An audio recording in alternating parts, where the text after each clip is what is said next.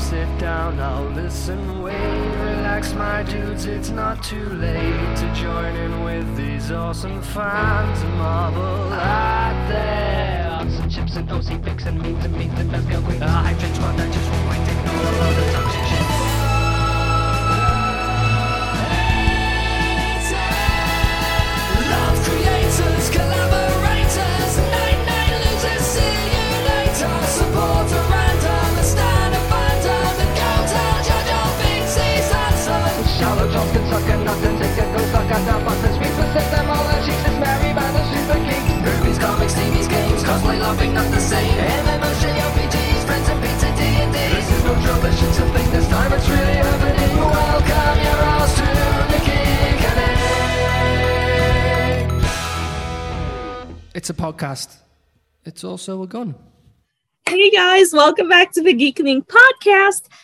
As usual, I'm Leah and I'm joined today by a very special guest.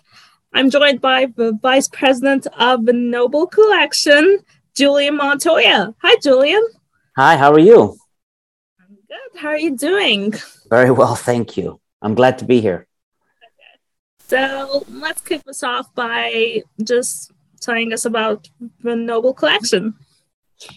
Okay, well, we're known for our prop replicas that we make and collectibles across a, a broad range of, of IP. We're most probably most famous for our, our Harry Potter, our Wizarding World collectibles, most notably are the wands that we manufacture, the prop replica wands. But we also do a wide range of products from uh, uh, some other uh, top tier IP that that uh, we really love working on. Um, and uh, beyond just the prop replicas and the high end collectibles, we've developed some products that we refer to as toy collectibles, which are bridge that gap between a toy and a collectible, such as our, our bendy figs. Um, and that's been a nice growing piece of business for us as well. Uh, can you tell us a bit more about toy collectibles? I've never Toy heard that term before.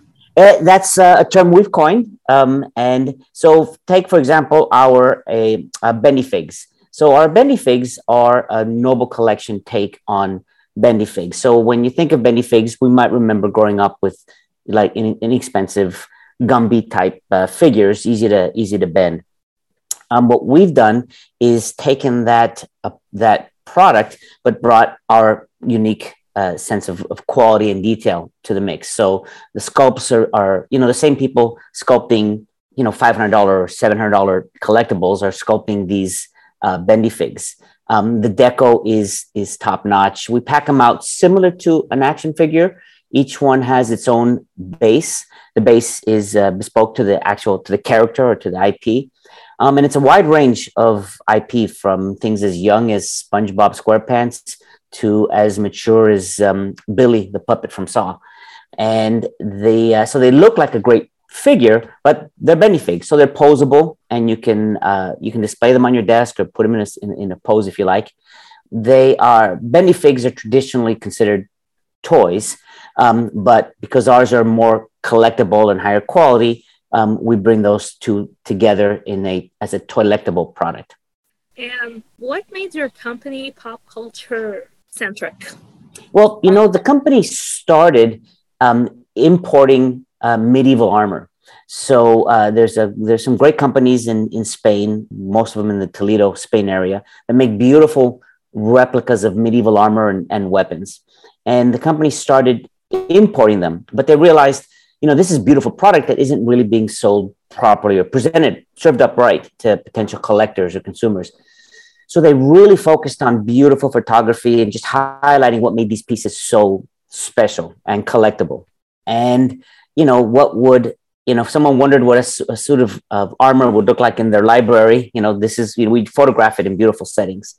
And they got very well known for that. Um, some people might have recalled, if you're old enough uh, to remember Sky Mall magazine in the back of a Southwest seat back pocket, you would have seen that catalog, and they were a Noble Collection was always prominently featured in there with their replica armor. The, the problem was that because these people weren't just selling exclusively to the Noble Collection, it was easy to be undercut by other distributors. So the company realized they needed to um, focus on a more exclusive product. So they, engar- they embarked on a journey uh, meeting with manufacturers and, and different uh, craftspeople um, around the world, actually, to learn how do you work in porcelain, in in in, in metals, in, in in pewter and wood, even, and and high end plastics, and learn how to develop the these products themselves, and eventually started designing their own pieces. And they had a sword that was doing always a very popular sword, but they noticed that the sales took a huge spike. And the more they looked into it, they finally realized that the sword was very similar to one featured in a, in a series that was very popular at the time called Highlander. The Highlander sword was a unique sword. Um, uh, ours just was similar to it. And at the time, you know, uh, prop replica weapons really wasn't a huge category. So people saw ours, thought it looked like the one used in the series, so they would they would buy them. And the results were fantastic. so what we decided to do was go to the um, to the studio and say, you know what, we'd like to officially license it. At first, they thought it was a little bit crazy because no one did like weapons or, or, or, swords, but they found you know they agreed to let the Noble Collection do it, and the sword was uh, changed to become an accurate representation of the one in the in the film. So what we did was, you know, uh, change the tool and make it authentic, and it did very well. You know, that led to a sword, you know, from other films and then they started working on um, the Lord of the Rings, and they would do the weapons for Lord of the Rings and the jewelry, and that was a huge turning point for the company because they they tapped into this the you know the concept of fandom and you know how enthusiastic fans are and and um, uh, demanding as, as far as collectors go to detail and quality. And it they realized this is a good niche for them that you know we do this great. We know how to make uh, weapons and swords and prop replicas and we can work in different materials.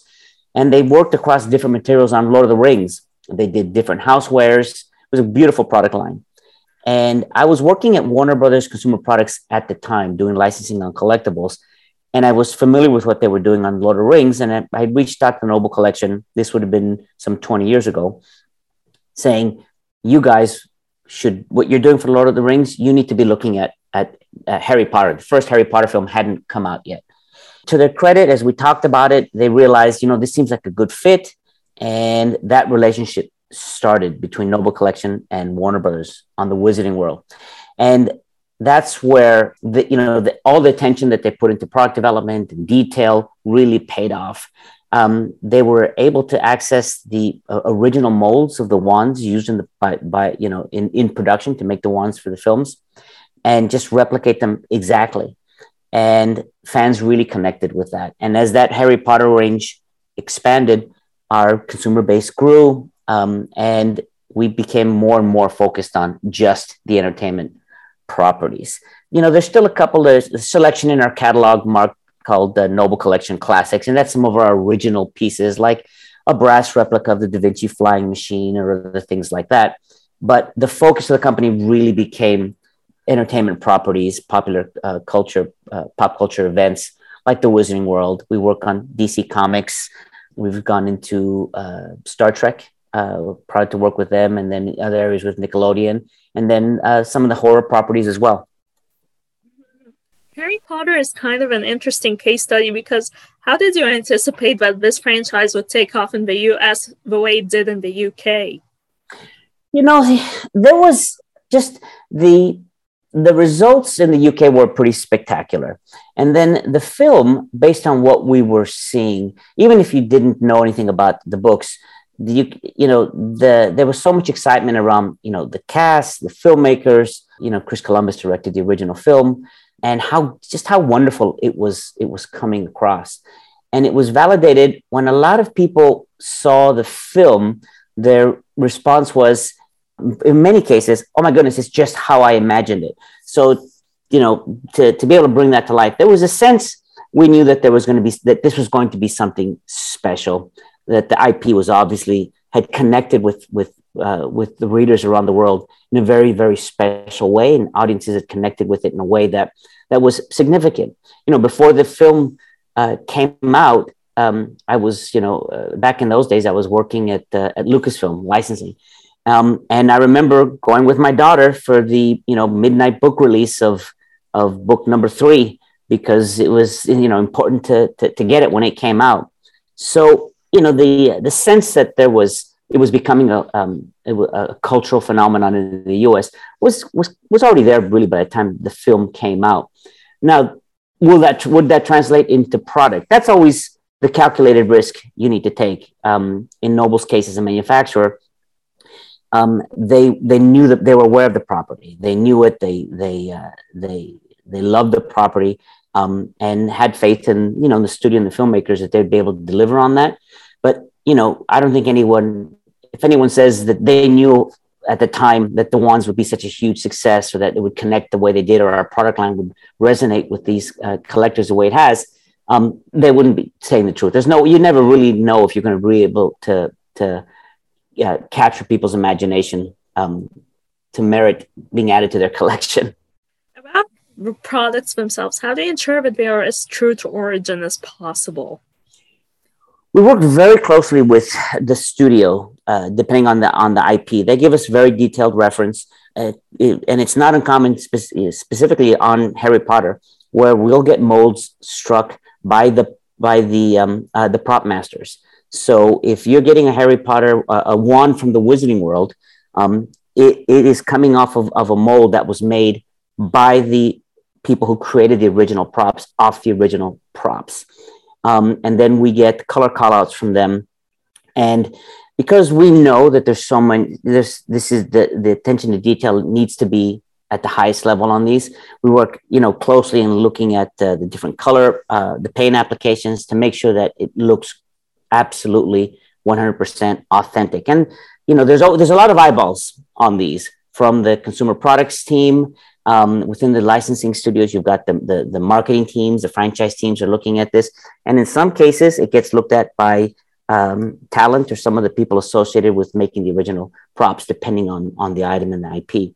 So between you know uh, all the eyes on it and the fact that a lot of these people really do care about the, pro- the, the product. They're not just a bunch of suits making business decisions. They really care.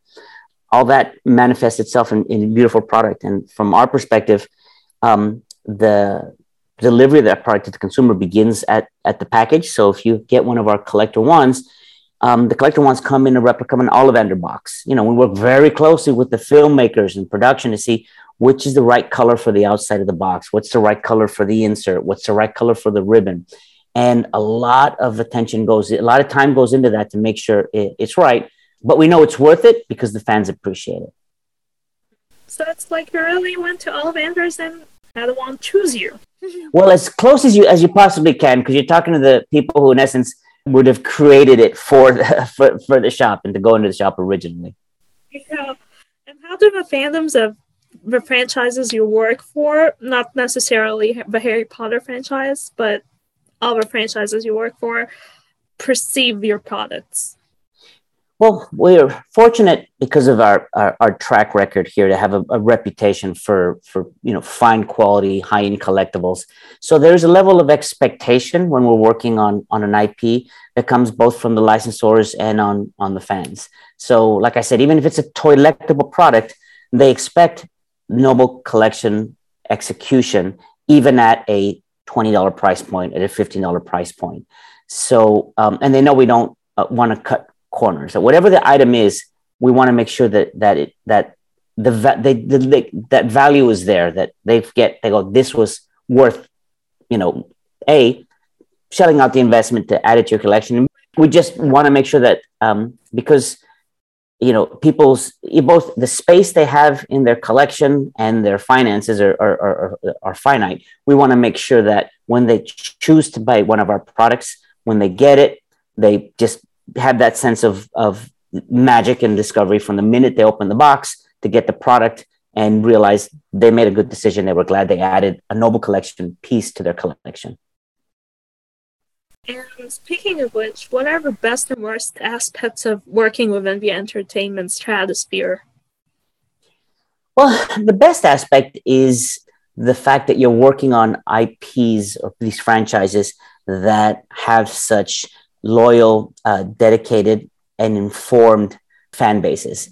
These are people who absolutely love these IPs and have made them part of their lives in many cases.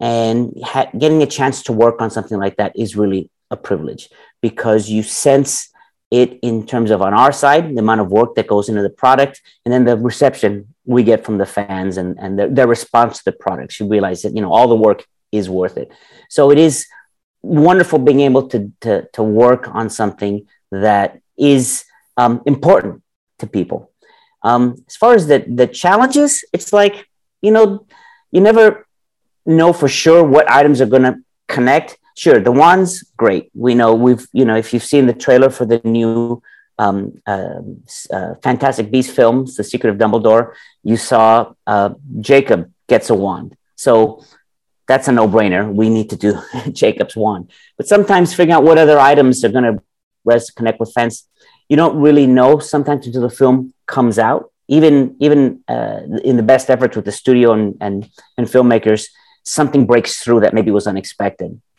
the good thing there is um, there's no expiration date on fandom. So if you see a, a, piece in the in the film and you really want it, you're you know we've got we can take the time to chase it, put the uh, you know develop it, do it right, and you can deliver it after the movie comes out, several months or even cases years. But if it connected with fans, they'll they'll wait for it. You know we you know we do get a chance to to make good if we did miscalculate on. Gladly wait. Is that correct? Uh, if you deliver on their expectations, if you give them the quality they look for, the authenticity and the details, and the piece connects, you know, with them, they, they want it to the collection. There's not, you don't have to be there when the movie comes out. You can, I think uh, uh, the fans would rather wait and have you get it right and do it right than have you rush, get it out there when the movie's ready, and then it's not accurate. A color was wrong or the sculpt isn't right because the authenticity is is is is paramount. Um, so taking the time to get it right is key. We're we're no we want to get it we want to get it right. It has to be authentic. And what's next for the Noble Collection other than the Fantastic Beasts franchise? Um, well, we've recently um, we've expanded our relationship with Universal. We're excited to be working on things like uh, the Jurassic franchise. Um, we're developing, a, I think, a wonderful range of collectible and collectible products for ET's 40th anniversary, which is taking place, um, which uh, is coming up and uh, is hard to believe it's 40 years old, but we've got some products coming up for ET. We are working with, um, and on, we're, we love the, their Universal Monsters IP. It's a lot of fun. We've got some great bendy figs from that, and we're looking to do some prop replicas actually from the classic Universal Monster films um, are, are coming up soon. And then uh, we're working with uh, Nickelodeon on things like um, Avatar, SpongeBob, and uh, Rugrats. And uh, we're working uh, obviously on Star Trek now, um, but I'm anxious to do some uh, some new products based on the current series that are out. And I think the I think there's a lot of opportunity with the upcoming with the current Star Trek films. Uh, you've got the uh, Discovery series, which I think gives us some great opportunities to go into, and then the upcoming uh, series, uh, Brave New Worlds, I think it's called, with um, the Pike Commanded Enterprise. So we'd love to do some products off of that as well. Well, Julian, I wish you all the best with the Noble Collection, and thank you so much for joining us on the Geekening podcast. Thank you very much. I, I had a great time being here.